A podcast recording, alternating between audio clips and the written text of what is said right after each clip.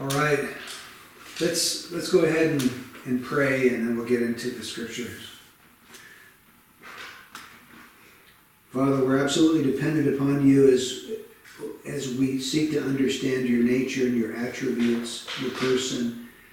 We're dependent, Lord, that we're just creatures. We're finite creatures. Our understanding is limited. And you are infinite. Your understanding is unlimited. We ask you, Lord, for grace to, to understand your nature better. Would you draw near today, Lord?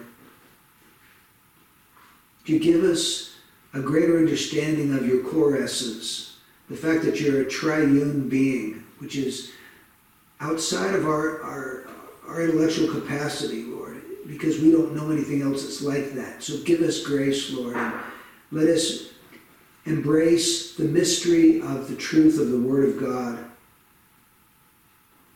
Show us how your nature can have implications for our lives. In Jesus' name, amen. Amen. So, Jerome, you won't have to put that up until later. It only comes up, oh, for a few minutes, about two thirds of the way or three quarters of the way through. Okay, brother? But it, it'll be good at that Let me point. know when you want me to put it up. I will. I will. Take. I will.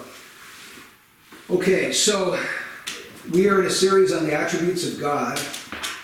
Last week we talked about the self existence of God. And the self existence of God is basically the idea that God is the first cause of everything. He's the uncaused cause. No one caused him, but he causes everything else. Everything else has a beginning. God has no beginning it's within it's God's nature to exist. and so he simply must, and he always has. He, and of course that causes the, the shorts our, our brain to short circuit when we start thinking, what? What? God just always has, but that's just the nature of this God that has caused everything. He's the great I am, and because he is self-existent, he's self-sufficient, meaning he doesn't need anything. He has everything that he needs within himself. And if he is self existent, that means that he's eternal. He has had no beginning and he'll have no end. He never came into existence and he'll never go out of existence.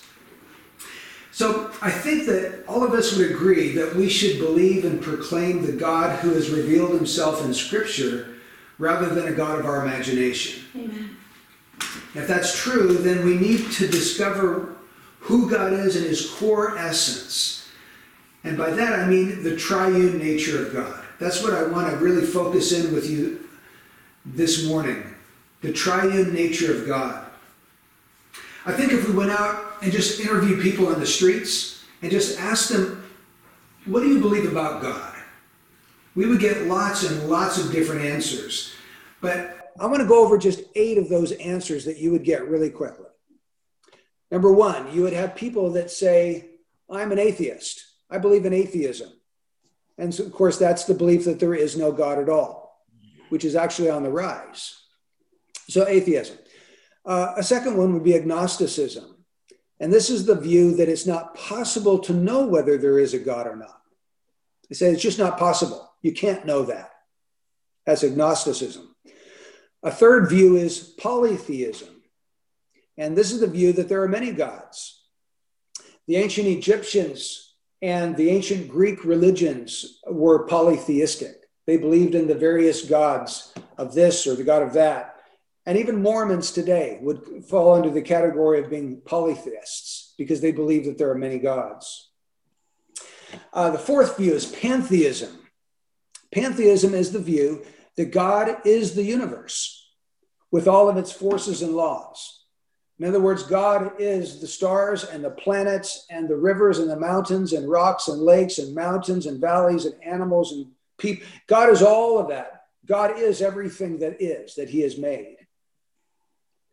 Some African traditional religions are pantheists, and some Native American religions, the Native American Indians that lived here, they would be considered pantheists. And then a fifth category is called henotheism. And this is a, a group that I had not heard of before this last week henotheism. This is the people that believe in many gods, but they are devoted to one particular God out of several. Some Hindus would be considered henotheists because they believe in many gods, but they worship one God as supreme. And then a sixth view is deism. Deism is the belief in the existence of a supreme being, specifically a creator, but that creator, they say, does not intervene in the universe. Um, it was used chiefly of an intellectual movement in the 17th and 18th centuries. Right around the Revolutionary War, there were a lot of deists. And they, they had an analogy. They said, God is like a watchmaker. God made this watch and he wound it up and he left that watch to wind down on its own and he walked away from it forever. So they say God created the world, but then God walked away from the world and he doesn't intervene in the world in any way whatsoever. We are on our own. That's the view of the deists. And it's usually agreed that several of our founding fathers were deists. They point out people like George Washington, Benjamin Franklin, and Thomas Jefferson, they would say were deists. And then a seventh view is monotheism.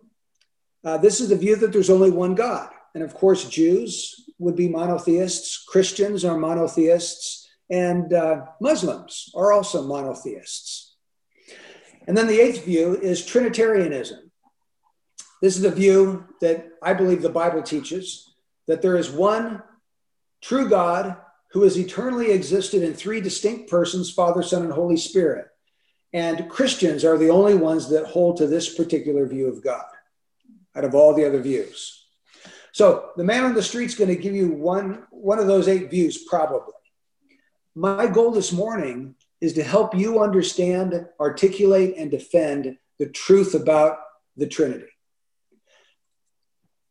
When I was thinking about the attributes of God, I thought of should I should I spend time doing a teaching on the Trinity? And I thought, eh, maybe not. That's such a basic teaching. Everybody knows it.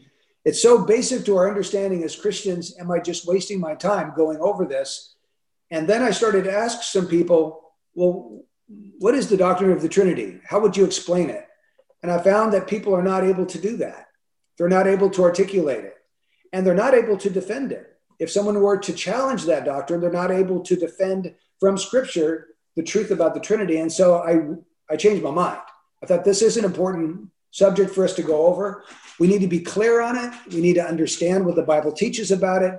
We need to be able to explain it and we need to be able to defend it if it's challenged.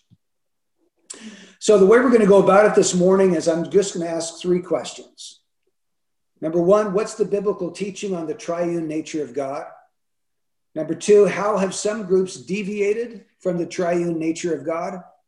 And three, what are some practical implications of the triune nature of God? So, first of all, what's the biblical teaching on the triune nature of God? We have to be honest, the word Trinity isn't even in the Bible, it's not found in the Bible. But the word Trinity means tri-unity, or it means the three in oneness of God. I'm going to give you a working definition of the Trinity. This is how I would put it God eternally exists in the three distinct persons of the Father, Son, and Holy Spirit. And each of these persons is fully God, and there is only one God.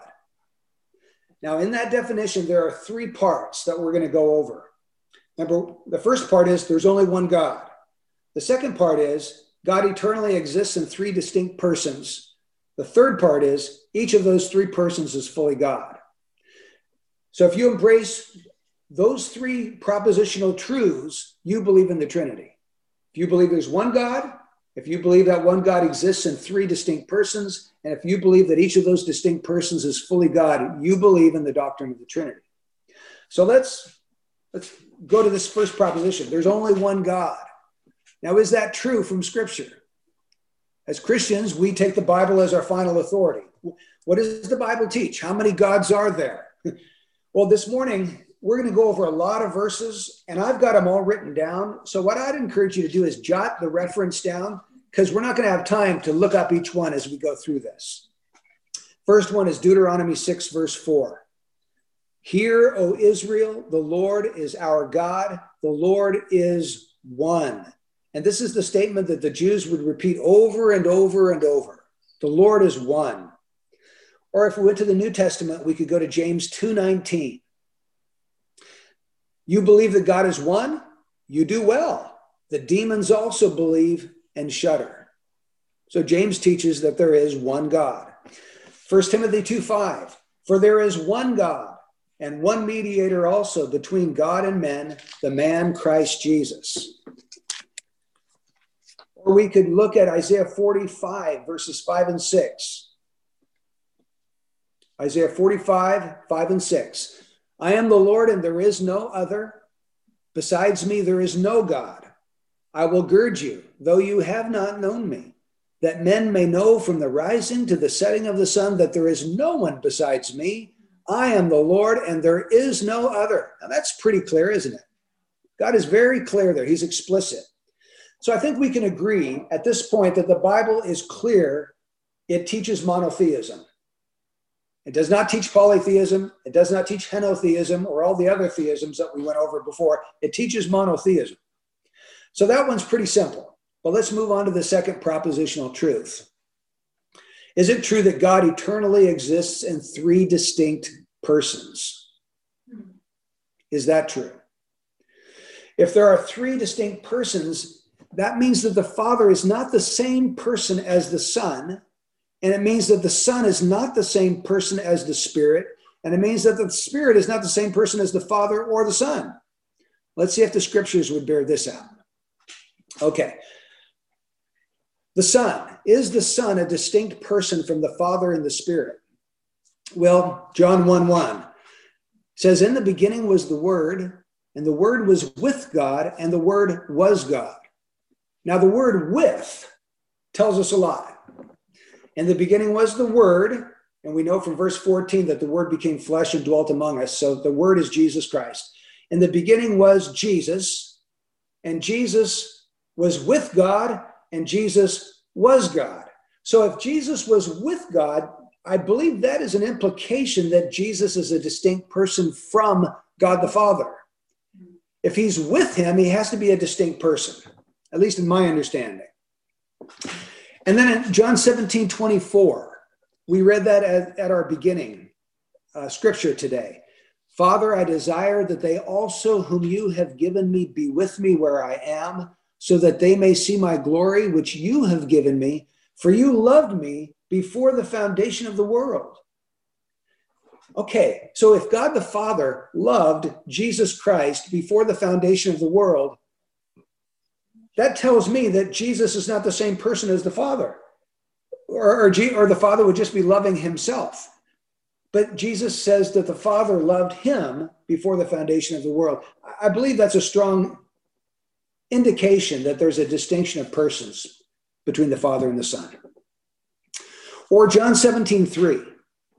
Jesus said, This is eternal life, that they may know you, the only true God, and Jesus Christ, whom you have sent. Okay, so the Father sent the Son. Is this saying that the Father sent himself? No, it's saying that the Father sent the Son.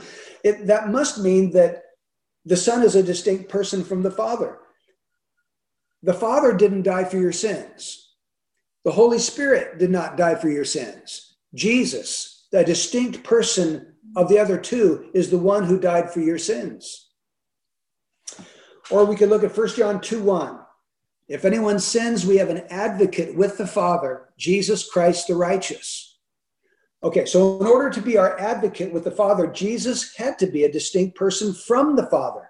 If he's to, uh, to be a mediator between you and God, he can't be the same person as the one he's mediating between. So uh, I think the Bible is clear that yes, the Son is a distinct person from the Father and from the Holy Spirit. Well, what about the Holy Spirit? Is the Holy Spirit a distinct person from the Father and the Son? Well, John 14, 26, Jesus said that the Helper, the Holy Spirit, whom the Father will send in my name, he will teach you all things and bring to your remembrance all that I said to you. So the Father is going to send the Spirit just as the Father sent the Son. And then Jesus says in John 15, 26, when the helper comes, whom I will send to you from the Father, that is the Spirit of truth who proceeds from the Father, he will testify about me. So here, John 15, 26, Jesus says that he's going to send the Spirit. And in John 14, 26, Jesus said that the Father is going to send the Spirit. Well, that tells me that the Holy Spirit can't be the Father and he can't be the Son if those two individuals are sending him. So, my conclusion is yes, the Holy Spirit is also a distinct person from the Father and from the Son. Now, some people seek to cast doubt on whether the Holy Spirit is actually a person.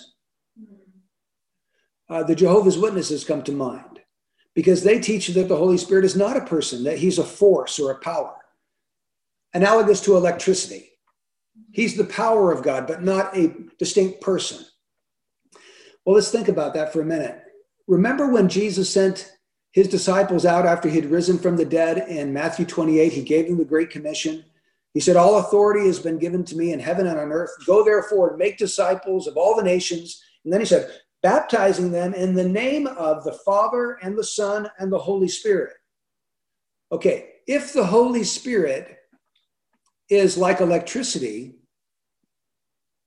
he's saying, go baptize them in the name of the Father and the Son and, the, and electricity. or go baptize them in the name of the Father and the Son and power.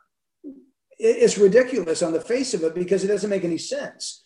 The Father and the Son are, we can assume that they're persons and because the Holy Spirit is a coordinate person that's linked together with the Father and the Son, there's a strong implication that he also is a person. 2 Corinthians 13 14. This is Paul's uh, conclusion to the letter. This is doxology. He says, The grace of the Lord Jesus Christ and the love of God and the fellowship of the Holy Spirit be with you all. Again, in both of these texts, the Holy Spirit is linked with the Father and the Son, two distinct persons, and it gives a strong reason to believe that the Spirit of God is also a person himself. Now, that's not all. The Bible teaches that the Holy Spirit does things that only people do. The Holy Spirit, according to Scripture, teaches, he bears witness, he intercedes, he can be grieved, he speaks, he loves, he can be blasphemed, he can be resisted, he strives, he equips, he directs, he gifts, he regenerates, he inspires, he convicts, he guides, and he discloses, among other things. so, does electricity love? Does can electricity be grieved? Can electricity teach or bear witness? Can does it strive with us? Uh, it's ludicrous to, to even answer the question. No, only a person does those kinds of things. Those are personal attributes, and they're all ascribed to the Holy Spirit. So these biblical statements strongly teach that the Spirit is a person and he's a distinct person, just as the Father and the Son are distinct persons. So the second proposition was um, that God eternally exists in three distinct persons and it seems to me that that is clear also from Scripture, that we can say amen to that. Well, the third truth, propositional truth is each of those distinct persons is fully God. Is that true? Well, is the Father God? That's a no brainer, right? I mean, how can the Father not be God? But if we needed a proof text, even though I don't really believe in proof texting, but Ephesians 4 6 says, there is one God and Father of all who is over all and through all and in all. So, yes, the Father is God. Well, is Jesus God? Now, that has been disputed. It's been debated by different groups throughout the last 2,000 years. What does the Word of God say? We already read one of them. John 1 1 says, In the beginning was the Word, and the Word was with God, and the Word was God. Or John 20, verse 28. Thomas answered and said to him, My Lord and my God. And rather than correct Thomas, Jesus said, Blessed are you, Thomas, because, um, how do you put that? You have seen me. Because, you- yeah, you didn't believe because you saw me. Fine. I left my charger at my cell. My phone's dying. I'm gonna run and go grab it real quick, okay? Okay. Thank you. You're right. Yeah, Jesus said, Because you have seen me, have you believed? Blessed are they who did not see and yet believed. So Jesus affirms him rather than corrects him or rebukes him. And then Romans 9 5 says, From whom is the Christ according to the flesh, who is over all, God blessed forever. Amen. So Jesus Christ, according to Paul, is God who is blessed forever. Philippians 2 5 and 6. Have this attitude in yourselves, which was also in Christ Jesus, who, although he existed in the form of God, and we can even just stop there, Jesus existed in the form of God. Or Titus 2:13, looking for the blessed hope and the appearing of the glory of our great God and Savior Christ Jesus. Who is Christ Jesus? Our great God and Savior. Or Hebrews 1 8. This is what God the Father says about the Son. But of the Son, he says, Your throne, O God, is forever and ever, and the righteous scepter is the scepter of his kingdom. So God the Father says that the Son is God. Or 2 Peter 1 1. To those who have received a faith of the same kind as ours, by the righteousness of our God and Savior Jesus Christ. So, in text after text after text, the New Testament ascribes deity, divinity, godhood to Jesus Christ. Well, you might say, Brian, wait a minute. How can Jesus be God when he said the Father is greater than I? I believe that's in John 14. I don't know which verse it is, but he did say, The Father is greater than I. So, does that mean that Jesus is not God if the Father is greater than him? That's a really good question. It's true that the Father is greater than Jesus in his role because Jesus took the role of the servant. He came to obey and to do the will of the Father. He was sent from the Father. He came in a submissive role to the Father. So, in his role, yes, the Father is greater than the Son. But we have to make a distinction between a being and a person. So, let me try to explain what I mean by that.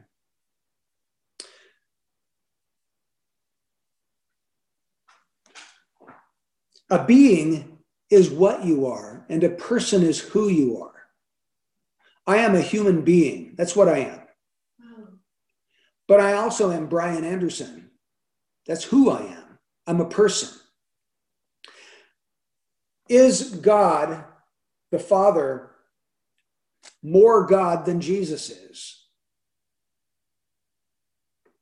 No. Both of them are 100% God. You can't become more of something than 100%. Jesus is 100% God, the Father is 100% God, the Holy Spirit is 100% God.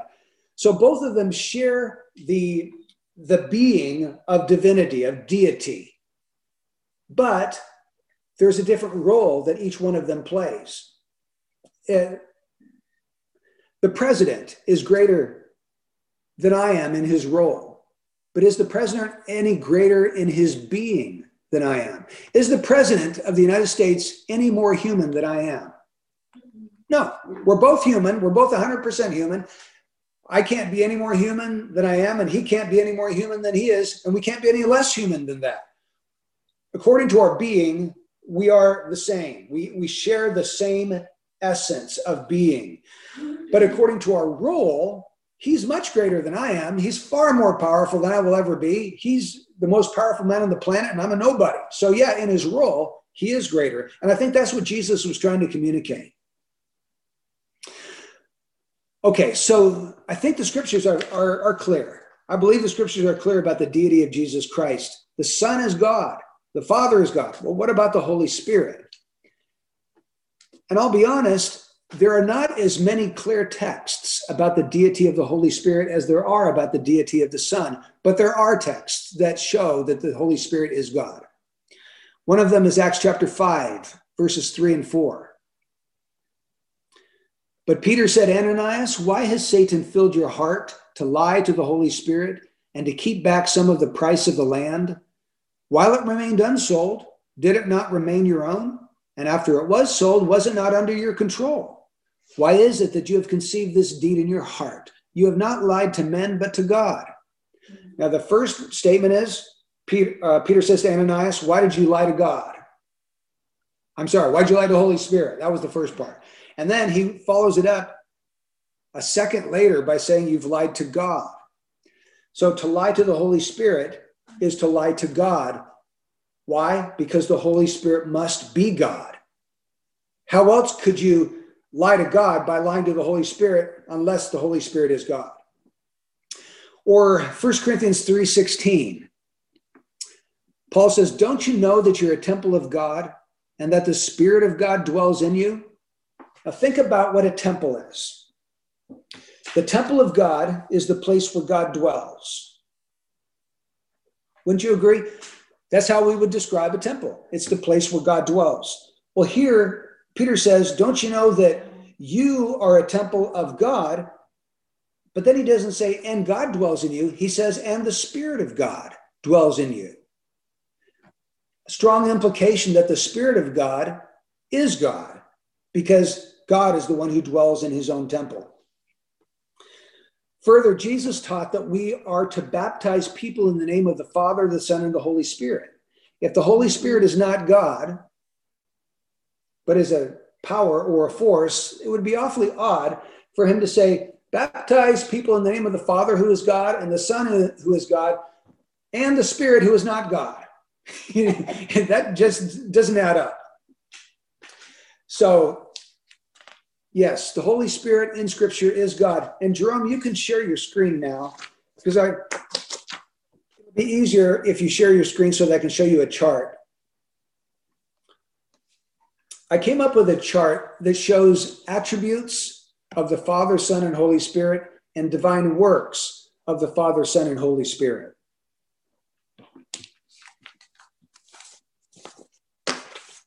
Here we go. Okay. So here we see that all three persons possess the same divine attributes. So if you look on the left-hand column, column, the attribute is eternality. The Father, from Psalm 90, verse 2, is said, His goings forth are from of old, uh, from everlasting to everlasting. The Son in Micah 5, 2, that's the one that says, His goings forth are from of old, from the days of eternity. And in Hebrews 9, 14, it says that describes the Holy Spirit as the eternal spirit. They also share the attribute of omnipotence. And here are passages that describe how the Father, Revelation 1 8, he's the Almighty. The Son is called the Mighty God in Isaiah 9 6. And in Romans 15 19, the Holy Spirit is described as the power of God. Or all three share the attribute of omniscience. And you can just jot these down if you like, or if you like, I can email you this chart if you don't have time to jot these references down. But I'm just trying to share that if you look at the attributes of God the Father, you're going to find the same attributes as ascribed to Jesus mm. Christ the Son, and the same attributes will be ascribed to the Holy Spirit. Wow. Omnipresence is ascribed to God in Jeremiah 23 24. But Jesus said, I am with you always, even to the end of the age. So Jesus must be on omnipresent, if he's with all of his people everywhere they go until the end of the age. And then Psalm 139 7, where can I go from your spirit? Nowhere. He's with me wherever I go. So he's omnipresent. All three share the attribute of being holy. The Father in Exodus 15 11, Jesus in Acts 3 14, and the Spirit is called the Holy Spirit. And goodness is ascribed to all three in Acts 10:38, it says Jesus went about doing good and healing all who were oppressed of the devil. Nehemiah 9:20 refers to the Holy Spirit as the good spirit. Uh, Psalm 105 says that God, the Lord is good. So Father, Son, and Spirit are good. They are filled with truth. They are holy. They're omnipresent. They're omniscient. They're omnipotent. They're all eternal, having no beginning and no end. And that's not all. all three of these persons perform the same divine works. All three were involved in the creation of the world. Genesis 1 1, the Father. In the beginning, God created the heavens and the earth. Verse 3 said that the Holy Spirit was moving upon the face of the waters. He was participating in this work. And Jesus says in John 1 3 that uh, apart from him, nothing has come into existence that has ever come into existence. So, Father, Son, and Holy Spirit were all involved in the creation of the world. All three were involved in the creation of man. Genesis 2 7 says that God created man out of the dust of the ground. G, uh, Paul says in Colossians 1 16 that Jesus Christ created all things. And in Job 33 4, it speaks about the Holy Spirit creating man. And then also the resurrection of the dead. The Father raises all men. Jesus said that he also raises the dead. And in Romans 11, it says that the Spirit of God will raise us up. So these are divine works. Only God can create the world. Only God can create man. Only God can raise the dead. But, but all, all three persons, Father, Son, and Holy Spirit, are acting together to perform these divine works. So we're trying to answer the question are all three of these persons fully God? And I think if we just look at scripture alone, we have to answer yes. The, the Father is God, the Son is God, and the Spirit is God. Well, the last question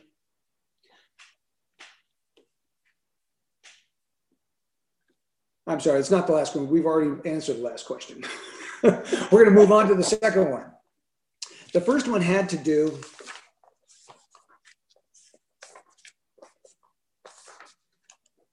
So we're looking at the biblical teaching on the triune nature of God, and we've seen that the biblical teaching is that there's one God, that that one God has eternally existed in three distinct persons, and all three of those distinct persons are fully God. So if we believe those three points, we're Trinitarians.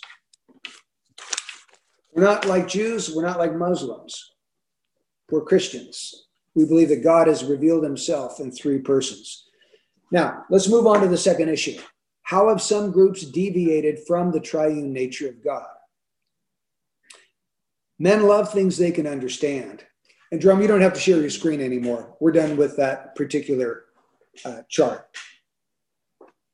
Men love things they can understand. Early on in the history of the church, some people began to deviate from the biblical teaching on the triune nature of God because they couldn't stand to live in tension. It didn't make sense to them to say that there was one God three persons. Now, let me just say this. If we were to say there is one God, now let me let me change that up. If we were to say there is one being, and we also said there are three beings, that would be a contradiction.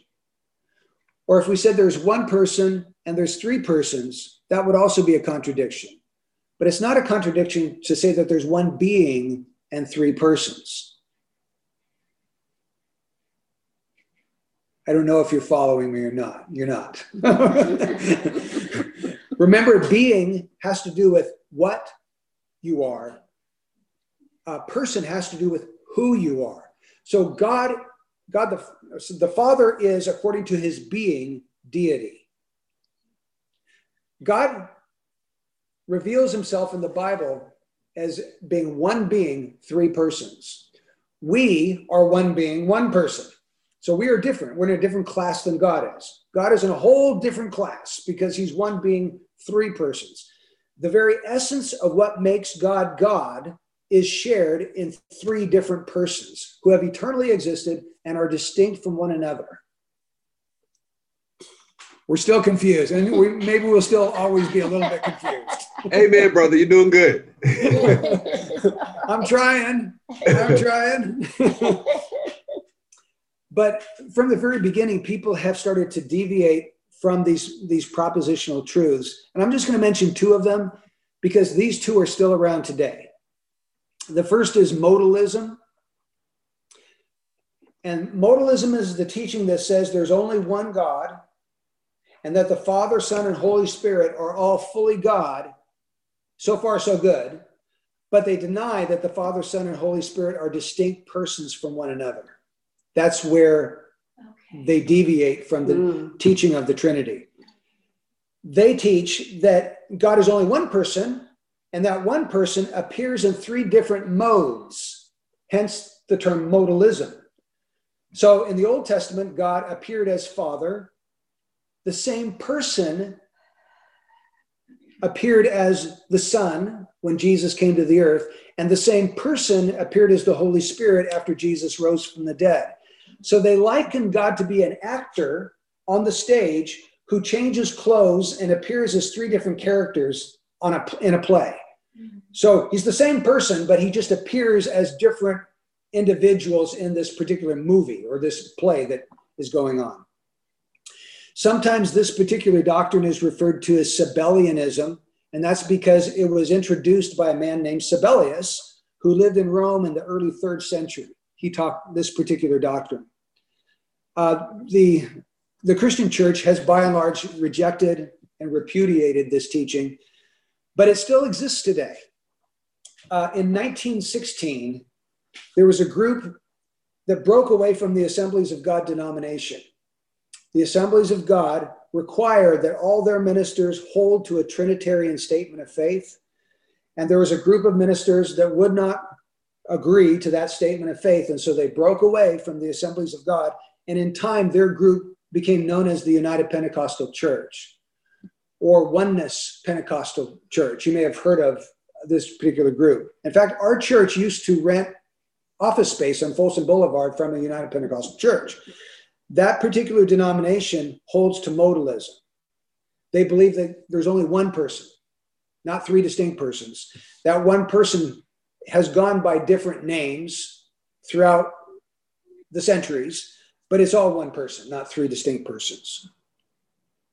And they, you, you may have heard of the illustration.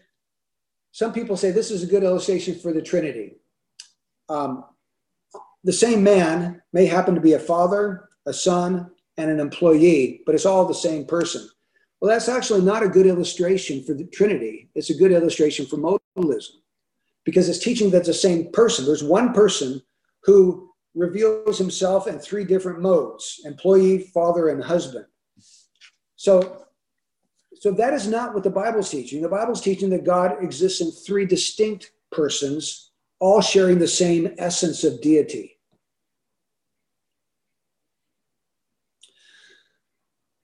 The second deviation from Trinitarian teaching is Arianism, and it comes from a man by the name of Arius, who lived in the early 300s AD. This is the teaching that denies that the Son and the Holy Spirit are fully God. Arius was the bishop of the Church of Alexandria. He taught that God created the Son. And before that time, the Son and the Spirit did not exist. So he, he taught God's first and greatest creation was the Son, and then God and the Son together created the Holy Spirit. He emphasized texts which stated that Jesus Christ was the only begotten Son. And he said, well, if he's begotten, that means there must have been a time when he did not exist, and God brought him into existence. He appealed to Colossians 1:15, which mentions Jesus as the firstborn of all creation.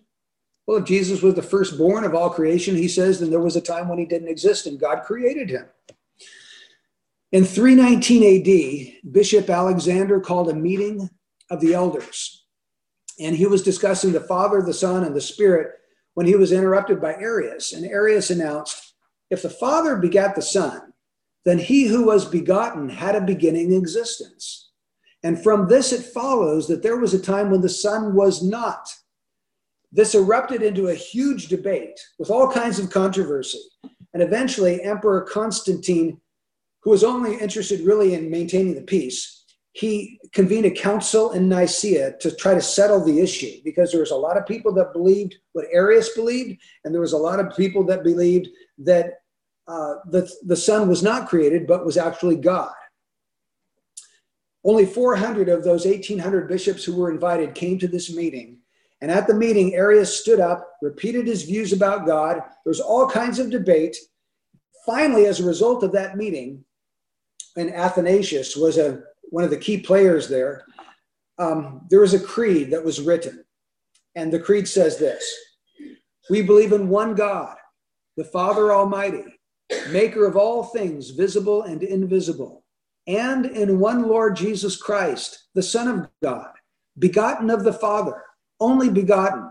That is from the substance of the Father, God from God, light from light, very God from very God, begotten, not made. And that was the crucial three words that were inserted to, to deny what Arius was teaching begotten, not made. And those who say there was a time when he was not, and he did not exist before he was made, and he was made out of nothing, the Catholic Church anathematizes. In other words, they say that that is completely contrary to the Word of God and it comes under its condemnation.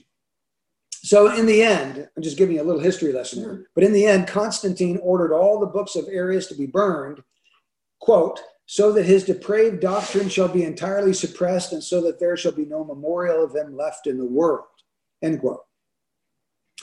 From that time on, the Christian church has embraced the, the doctrine that Jesus Christ is deity, that he is just as much God as the Father is, and that the Holy Spirit is. However, we still have Arianism being taught today by the Jehovah's Witnesses. They teach that Jesus is the first and greatest creation of God and that the Holy Spirit is not a person, but a force or a power. Essentially, the same thing that Arius was teaching so many hundreds of years ago. It's, it still exists today. So, those are two popular deviations that we still see. The third question that I want to, to seek to tackle is what are some implications of the triune nature of God? Is there anything practical that we as Christians can draw from, from this biblical truth that, that God is three distinct persons but share the same essential nature? Well, I think there are. Number one, we can have a relationship with God because we've already said God is a person. The Father, Son, and Spirit are persons and a person can have a, a, relationship with another person. The Father, Son, and Holy Spirit have existed together throughout eternity in a relationship of perfect love and unity. We saw that from John 17 24. And if God exists in three distinct persons, well, what are the characteristics of a person?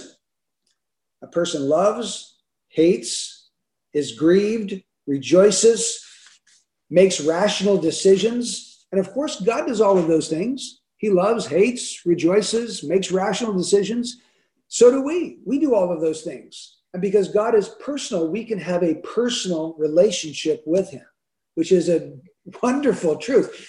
If I was a deist, I'd have to say there's no possible way I can have any relationship with God because God made the world and then He left it forever and has nothing to do with it. But I'm not a deist, I'm a Christian. I believe in a personal God and that I can have a relationship with that personal God. Praise God. If God were only a cosmic force, I could have no relationship with him. But God is a, is a personal. Yes, true. He's a person that is far different from I am, but he shares personality. So we're back again to the idea of, of communion with God that we started the year 2021 with. God wants communion with us. He created human beings to be persons. In that respect, we are like God. We're persons and we can relate to one another. Jesus said in John 14 23, If anyone loves me, he will keep my word, and my Father will love him, and we will come to him and make our abode with him. Think about that. If anyone loves God, if anyone loves Jesus, he's going to keep Jesus' word. And Jesus and the Father are going to come to him and they're going to make their abode. That means their home. They're going to make their home with that person. That's talking about communion, relationship, knowing one another. So Christianity is not simply knowing a few facts about God, but it's also coming into a personal intimate relationship with God where he discloses himself to us and we disclose ourselves to him and there's this growing knowing of him Jesus said in John 17, 3, This is eternal life, that they may know you, the only true God, and Jesus Christ, whom you have sent. So, folks, it's vital that we know the attributes of God, right? It's vital that we know what God has revealed about himself in Scripture. But there's another kind of knowledge of God as well, and that's this relationship. There's we need both. Both are vital. We need to know what the Bible says about him, but we also need to enter into a, a deepening relationship through prayer and worship and uh, devotional reading so that we're speaking to God and God is speaking to us.